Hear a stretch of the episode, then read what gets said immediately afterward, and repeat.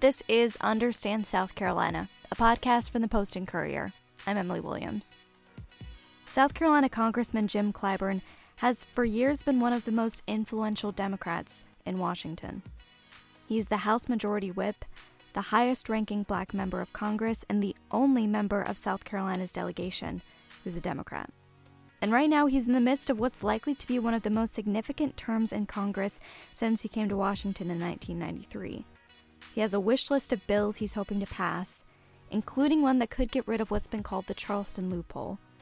And he's hoping President Joe Biden can help him get there. After all, many people point to Clyburn as the person who helped Biden get to the White House in the first place. Today, we'll be revisiting Clyburn's endorsement of Biden for president and taking a closer look at some of the legislative wins Clyburn is trying to secure and what could stand in his way. My name is Thomas Novelly, and I am the politics and military reporter here at the Post and Courier. I want to start by going back to February 26th, 2020. South Carolina's Democratic primary was three days away. In the Iowa caucuses, Pete Buttigieg and Bernie Sanders had pretty much been neck and neck, and Biden came in fourth in the pack, behind Elizabeth Warren. And in New Hampshire, it wasn't better. Uh, Biden faltered again, falling fifth in line. And then Bernie Sanders pretty handily won the Nevada caucuses, and Biden came in second there. So by the time the Democratic candidates got to South Carolina, the state was seen as a kind of firewall for Joe Biden. Like he needed to win, and a lot of people said he needed to win handily to show some strength heading into Super Tuesday. So people were waiting to hear from Clyburn, who's been described as South Carolina Democrats' kingmaker. He endorsed Hillary Clinton in 2016 and Barack Obama in 2008. And on February 26 last year, Clyburn called a press conference at Trident Technical College in North Charleston. And I've been saying to the media, I've known for a long time who I'm going to vote for. But I had not decided whether or not to share it with the public. But I want the public to know that I'm voting for Joe Biden South Carolinas should be voting for Joe Biden. So, what happened after that endorsement? We need to stress that this was an absolutely necessary state for Joe Biden to win. I mean, like you mentioned, he had not won a single primary. You know, he placed fourth, fifth, and second in Iowa, New Hampshire, and Nevada. And ultimately, it was this win in South Carolina which was locked down by Jim Clyburn's endorsement. I mean, take a look at South Carolina. You know, the majority of Democratic voters in the state are African American. Jim Clyburn is a pivotal figure to that voting bloc. And to be able to get his endorsement really helped him secure that entire primary and that win, and also just push the momentum forward. Instead of just being seen as a former vice president, he was seen as an actual frontrunner. So, you know, he was able to take that win from South Carolina, take a delegate lead on Super Tuesday, and 30 days later, he clinches the nomination. So I think at the time, everyone knew how pivotal it was that Clyburn was speaking out about this. But also, this stems from a very deep and long relationship that the two have had. Jim, you and Miss Emily have been great friends, but also great leaders because it's never about you. It's always about someone else. It's always about you, your families, the community. They're intertwined. My dad used to say, the family is the beginning, the middle, and the end. And we're all part of it. You know, I know everyone in South Carolina understands what an extraordinary leader Jim Clyburn is. They're like, okay, Joe Biden won South Carolina, now what? And so we wait for the coming weeks, and then we see that Joe Biden continues to win and continue to make headlines, continues to resonate with voters. And then immediately, you know, I think after he secured the nomination, all eyes went back to Jim Clyburn and they said, you know, this wouldn't have been possible without this pivotal endorsement in North Charleston and absolutely cements his position as a Democratic kingmaker at this point.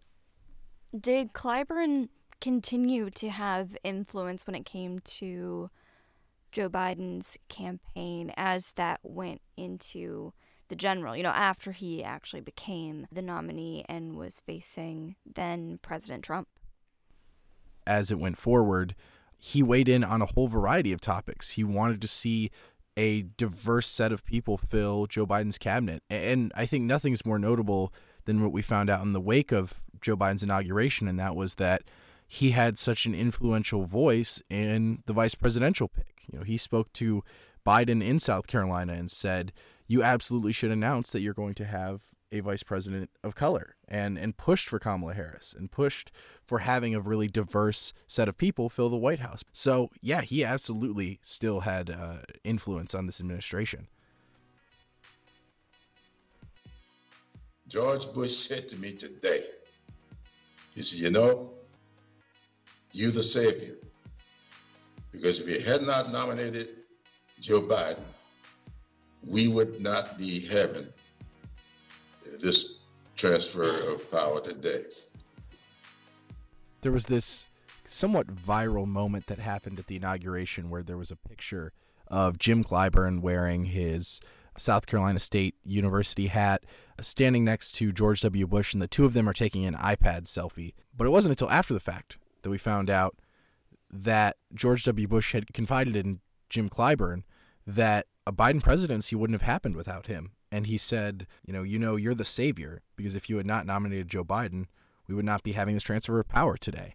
And I think that right there, having a former president weigh in on from the outside, Clyburn's influence on this administration, I think it shows just how much that moment at Trident Technical College would resonate. So you recently spoke with Representative Clyburn, and I'm wondering what did he have to say about this relationship that he has with President Biden and the influence that he himself had on the election and maybe how that could impact this term. I would think he probably has the president's ear, one, because they have a long standing relationship, but also because Clyburn can kind of claim that connection in getting Biden into the White House. Of course, uh, they are tied together, and uh, absolutely that will resonate in Washington for the remainder of Biden's term. And I think when we talk about these legislative wins, we have to realize that Clyburn, as the House Majority Whip, has great influence in the House. He's also built a lot of long standing personal relationships in the Senate, which is very helpful uh, for policy objectives he's trying to get across. But it, we have to take a, a moment and look back also at when Biden was campaigning for the White House. This was a guy who talked about his relationships in the Senate all the time. Biden constantly talked about how he, as a senator, could go and talk to anybody and people would pick up the phone. And he was kind of seen as this, or at least advertised as this bipartisan deal maker in a way. So, you know, I think Clyburn's hoping that outside of just the influence he has in the White House, that he also can play to those strengths as well. For Jim Clyburn, he endorsed Biden not because he wants to see this benefit come back to him, which is certainly a side effect of it, but also because Jim Clyburn did not like Donald Trump. He was very vocal about the Trump presidency and what he believed a Trump presidency meant to America and American democracy. He always has gone on TV to say that endorsing Joe Biden was about saving the country, in his view.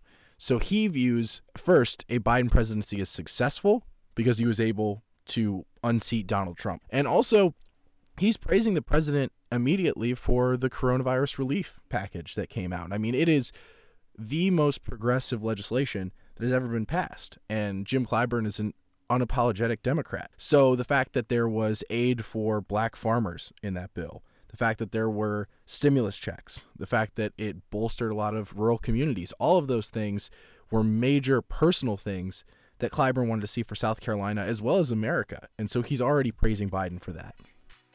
Uh, so Joe Biden to me was about the country, and it still is about the country. I do have some things I would love to see happen in South Carolina and the South. I'll have to wait to see whether or not uh, he uh, he responds to that agenda. Certainly, hasn't been enough time for him to respond to it yet. So, what is Clyburn's day to day relationship with the White House like? We've talked about that relationship that they already have and the, the, the influence that, that he can have during this term. But what does that day to day relationship look like? How often is he in communication with people in the White House? I asked Jim Clyburn about that, and I said, How many times are you calling the White House or White House staff? And he said, Every single day. And speaking with people that were connected to him, his staff, etc., uh, they said the same thing that Jim Clyburn's political style is if he wants something, he picks up the phone, he calls people.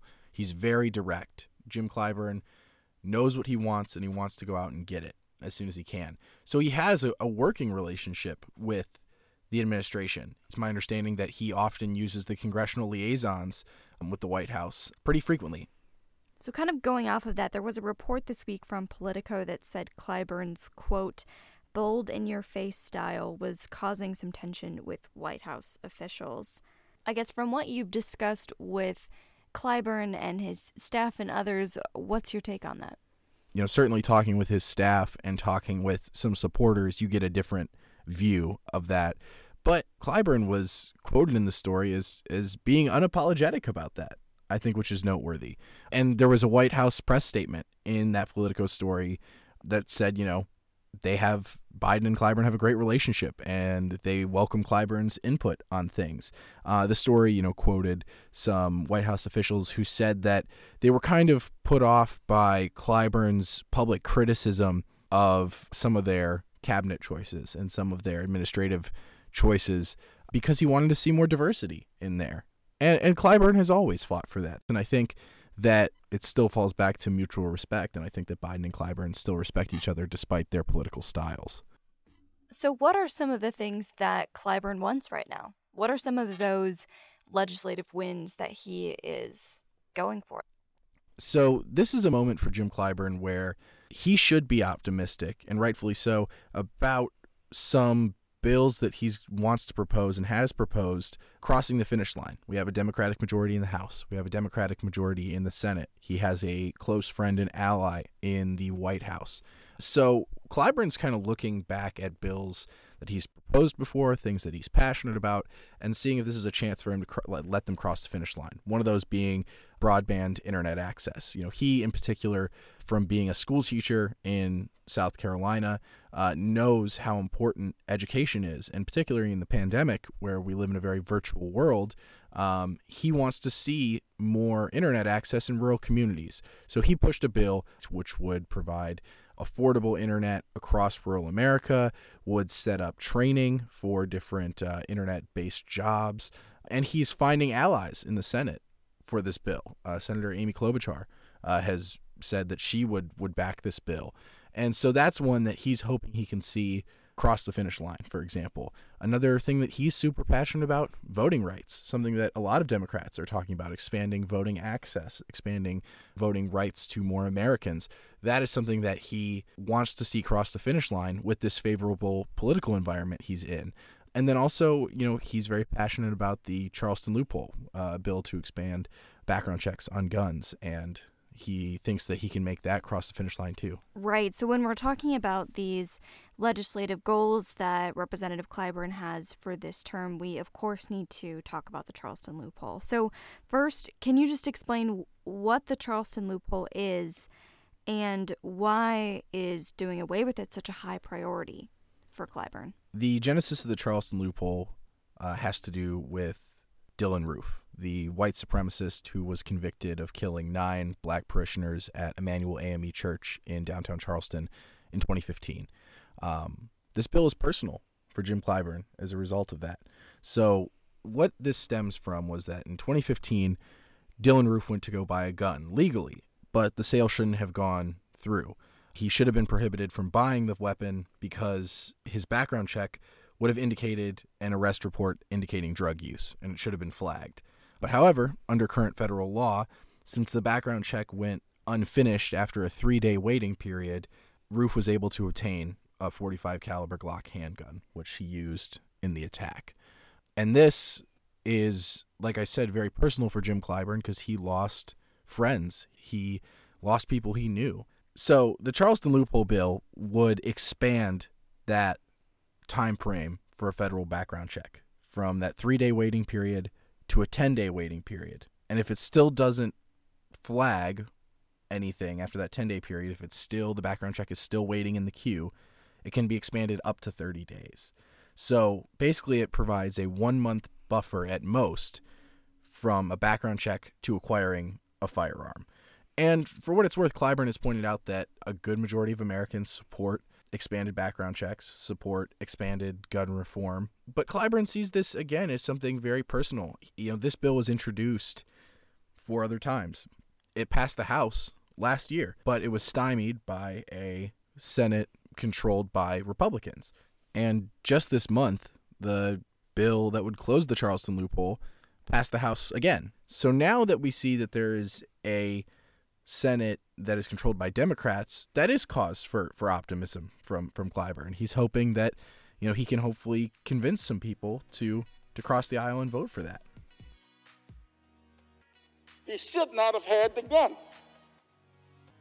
And the reason he had the gun is because when he went to purchase it,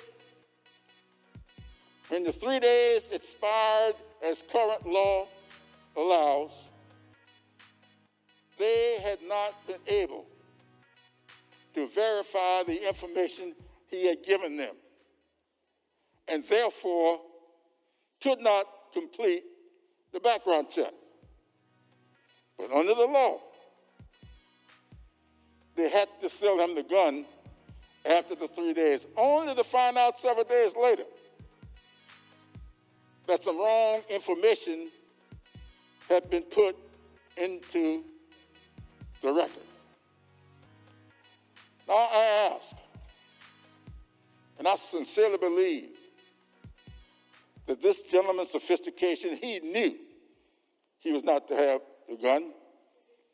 Did he give the wrong information intentionally? I think so. And when they found the error, it was too late. Nine souls had perished. This law would have prevented that gentleman from getting a gun. So we're at this point where the bill has passed the House again, just like you said, and Clyburn is set up for this term with some potential legislative wins. Uh, he has this strong relationship with the White House. Is there anything that could be standing in the way of getting this passed once and for all? So this has been the center of much attention in the media cycle over the last couple weeks, and it all stems down to the filibuster. So even though Democrats control the House and they control the Senate, they cannot control the filibuster at the moment. The filibuster is a parliamentary procedure where it allows politicians to debate a measure on the floor for an elongated period of time. Of course, there's specific rules. Perhaps you've seen Mr. Smith Goes to Washington, uh, and you understand that there's this big moment where people speak for hours and hours and hours on end. That is the filibuster. However, people can invoke the filibuster just by the threat of filibustering. And what that means is that three fifths of the Senate, so that comes down to 60 out of 100 senators, have to vote to close debate on a bill. And so you can just threaten to filibuster, and that will be invoked. So, really, it's not a simple majority that would pass Clyburn's bills. He has to win over 10 GOP senators for the Charleston loophole. And that's not an easy feat right now. Uh, the Senate is highly partisan in a post Trump era. And what we're seeing is that he has to convince people to cross the aisle to support this. Take, for example, the coronavirus relief package. This is a good example of, of how Clyburn maybe hopes to overcome this. Uh, the coronavirus relief package was supported by no Republicans in the House or the Senate. And Clyburn was the only member of South Carolina's delegation to vote for it.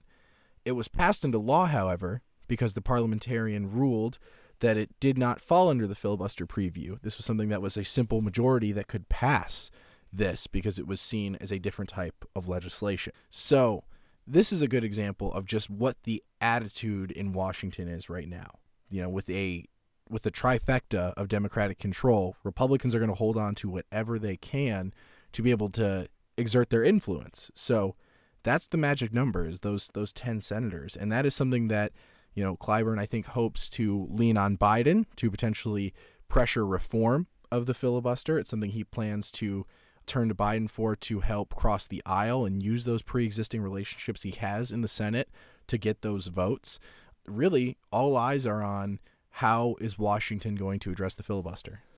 You just mentioned how Representative Clyburn was the only member of South Carolina's delegation to vote for that big coronavirus relief package, and he's the only Democrat who is part of South Carolina's congressional delegation. Do we know what South Carolina's other members of Congress think about this Charleston loophole bill? That's a very good question. Immediately after Clyburn introduced the Charleston loophole bill, Representative Nancy Mace, freshman congresswoman from Charleston's uh, first congressional district, introduced her version of the Charleston loophole bill. And where Republicans and Democrats see differently on this bill stems from the fact of what would have really stopped Dylan Roof from obtaining a firearm. Democrats argue let's expand the time limit that it takes for a background check, give the agencies more time to dig into people's uh, backgrounds. Republicans argue it's not about time because that takes away time from a gun owner who is invoking their constitutional rights to purchase a firearm. And what they argue the problem is is not having as much access to accurate police data. So Nancy Mace's bill would bolster the amount of data that could be accessible by the federal crime database that would potentially flag things even sooner. So there's two disagreeing points on this, and I think overall most Republicans are going to fall in lockstep with just opposing this Democratic measure. Um, we've seen other members of uh, South Carolina's uh, congressional delegation speak out on Twitter about this as well, saying that they believe it is um, restricting Second Amendment rights.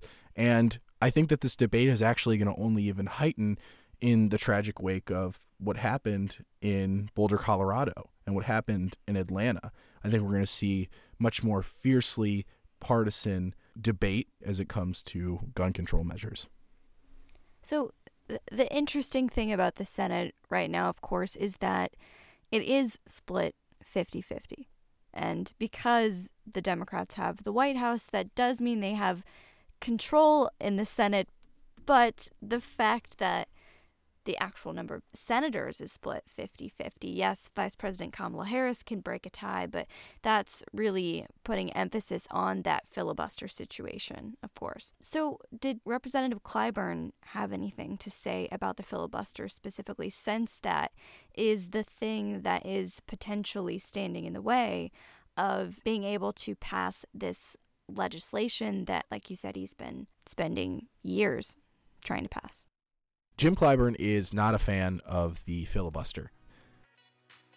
We have been here before. During the 1940s and 50s, the Senate filibuster was used to kill civil rights legislation and protect Jim Crow laws. Today, Senate Republican leaders are employing the same tactics. He's called and told White House staff as recently as last week that he has concerns about the filibuster and how it might affect things like the bill regarding voting rights. You know, Biden has not really outright just said we need to abolish the filibuster, but is more of a fan of bringing it back to its more traditional roots of having to be a large display where you speak for hours and hours and hours on end. Clyburn also he knows the game. He understands what the rules are in in DC, and he is not counting out a possibility where maybe some of his bills could fall outside of filibuster preview, where they uh, would only take a simple majority to pass. Something similar to like the the COVID relief package, for example.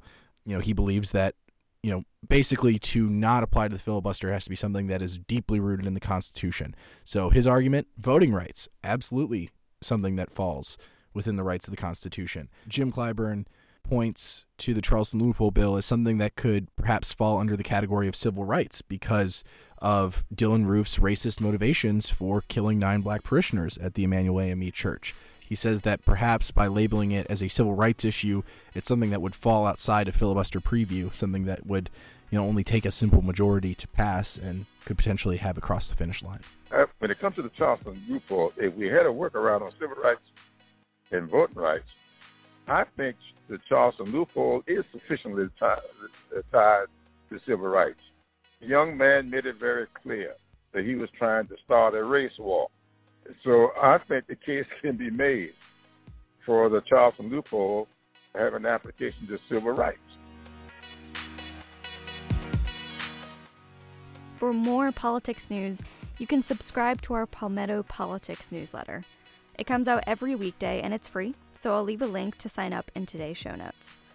And be sure to log on to postandcourier.com or pick up a print copy of the paper this Sunday to read more of Thomas Novelly's reporting on Representative Clyburn and all of the topics that we discussed today. Last week, this podcast, Understand SC, was featured in the Post and Courier's Beyond the Headlines virtual event series. Executive editor Mitch Pugh spoke with co host Gavin McIntyre and myself about how we make this show. Here's a brief clip from that event. I think you raise a good point that these are different conversations. It's a different way of looking at stories and topics that we are covering in sort of the more, the more traditional newspaper format. So, Gavin, can you talk a little bit about how you guys approach who you think this audience is for the podcast and how that might be a little bit different from the audience that reads the traditional print newspaper? Yeah, so obviously, you know, understand SC. So the point is for it's a broad audience, obviously, because we're reaching out, you know, to South Carolina. Sometimes we have specific focuses depending on the story when it's more Charleston, or maybe it might bring a story from Greenville or Myrtle Beach or Columbia now that we've started to expand and really cover the whole state. Um, but I think it it allows people who might not want to necessarily pick up the print product or maybe they don't have time to sit down with the story if they can you know put on a podcast you know on a drive home or you know while they're doing some type of you know activity or something. I think it, it gives them a chance to still be in touch with like the daily news if you missed our special beyond the headlines event last week about this podcast i've included a link in today's show notes to a full recording of that event check it out and let me know if you have any questions for us if you do, we're at understandsc at postandcourier.com and we're on Twitter at understandsc. Thanks so much for listening, and we'll be back next week.